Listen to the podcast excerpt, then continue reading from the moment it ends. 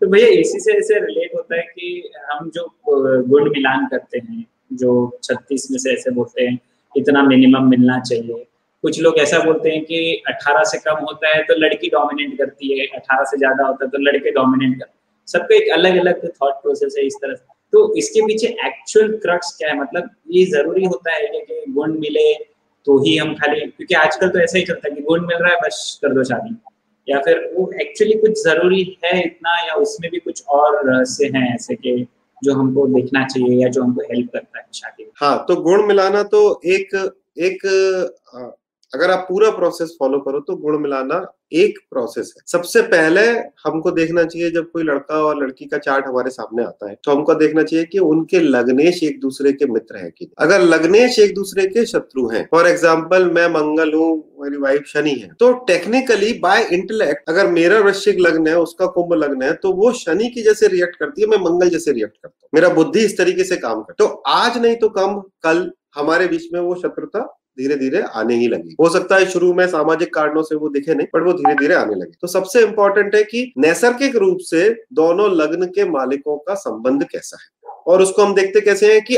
आपका लग्नेश मेरे लग्न पर आकर कहां पर बैठता है। फॉर एग्जाम्पल विष्णु तुम्हारा धनु लग्न है, राइट, और somebody has a तुला लग्न जिनसे आपका शादी हो रही है, तो मैं उसको प्लेस ऐसे करूंगा कि आपकी पत्नी का लग्न आपके ग्यारहवें स्थान में आके बैठता है। तो इसका क्या मतलब हुआ, ऑल्दो गुरु और शुक्र दोनों शत्रु हैं, बट अगर आपके पास चॉइस है एक वृषभ लग्न की और एक तुला लग्न की कुंडली की, तो you should go with the तुला लग्न, क्योंकि आपका लग्नेश उस व्यक्ति उस लड़की का लग्नेश आपके ग्यारहवें स्थान में है, जबकि अगर लड़की वृषभ लग्न की होगी तो आपके छठे स्थान में, right. Planet owner is same but difference अलग अलग, राइट। तो पहले दोनों का लग्नेश का संबंध कैसा है।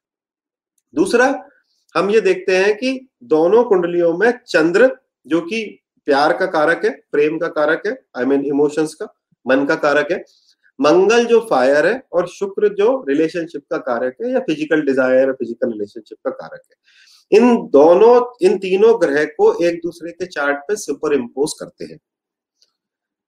यानी कि मेरा शुक्र लड़की के मंगल चंद्र या शुक्र से कहीं टकराना चाहिए, ऐसे ही मेरा मंगल लड़की के शुक्र चंद्र मंगल से कहीं टकराना चाहिए, और ऐसे ही मेरा शुक्र चंद्र करना चाहिए।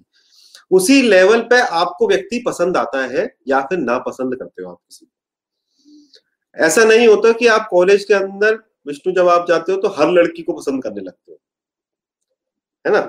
ऐसी एक प्रतिशत जनता होती है, बट निन्यानवे प्रतिशत ऐसी नहीं होती, राइट। तो आपको कोई एक पर्टिकुलर पर्टिकुलर लड़की या लड़का ही आपके दिमाग में घंटी बजती है। वो कैसे बजती है, वो इस पर नहीं सोचता। हमको ऐसा लगता है उसकी आंखें बहुत खूबसूरत है, या बहुत लड़का बहुत इंटेलिजेंट है, या लड़का बहुत खूबसूरत दिखता है, बॉडी बिल्डर, ऐसा नहीं है, राइट। वो जो शुक्र चंद्र मंगल है, जब हमारी कुंडली में दोनों की में सुपर इम्पोज होते हैं तो वो आकर्षण क्रिएट करते हैं। तो वो हमको दोनों के चार्ट में देखना चाहिए कि, कि ये केवल मन से एक दूसरे के प्रति आकर्षित है, या केवल फिजिकली एक दूसरे के प्रति अट्रैक्टेड है, या इनका फायर भी मिल रहा है, यानी कि मंगल भी मिल रहा है। अगर तीनों मिलते हैं तो सबसे बेहतर। तो आप मन से भी एक दूसरे को पसंद करते हो, यानी कि आपका चंद्र भी मिल रहा है, मंगल भी मिल रहा है, शुक्र भी मिल रहा है, राइट। तो ये तो हो गया बेसिक। उसके बाद हम देखते हैं कि दोनों का सेवंथ हाउस और सेवंथ हाउस का लॉर्ड और सेवंथ हाउस पर किस तरीके के इंप्रेशन है। अगर सप्तमेश किसी के चार्ट में छठे आठवें या बारहवें स्थान पे जाता है, या फिर सप्तम स्थान पर बहुत ज्यादा मेलेफिक इन्फ्लुएंस, मतलब कि शनि मंगल राहु केतु का प्रभाव रहता है, तो ऐसे व्यक्ति लग्न कुंडली में और नववांश कुंडली में, तो ऐसे व्यक्ति को शादी में अच्छा एक्सपीरियंस नहीं होता। ऐसे व्यक्ति को शादी टूटने का भी खतरा रहता है, स्पेसिफिकली अगर छठे सातवें आठवें दूसरे और बारहवें भाव में पाप ग्रह हो तो, राइट, क्योंकि ये भी शादी पर एक इंप्रेशन एक प्रेशर क्रिएट करते हैं। तो हमको ये भी देखना चाहिए कि हो सकता है कि लड़की का कुंडली बहुत अच्छी हो शादी के लिए, लड़की उससे तीनों तरीके से पसंद भी कर रही हो लड़के को, मतलब कि sometime we get attracted to the wrong wrong person also, right. मन से भी अच्छा लग, लोग आतंकवादियों से भी तो शादी करते हैं ना, लोग आतंकवादी भी तो शादी करते हैं, राइट।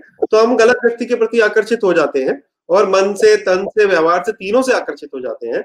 तो हमको ये देखना चाहिए कि दोनों का मैरिड लाइफ का हाउस कैसा है। अगर दोनों का ही खराब है तो भी मैं हाँ कर देता हूँ कि चलो दो खराब होंगे, इससे अच्छा एक ही खराब, राइट। बट एक का एक का अच्छा है और एक का खराब है, तो फिर हमें उस व्यक्ति को इस अंधेरे में नहीं धकेलना चाहिए।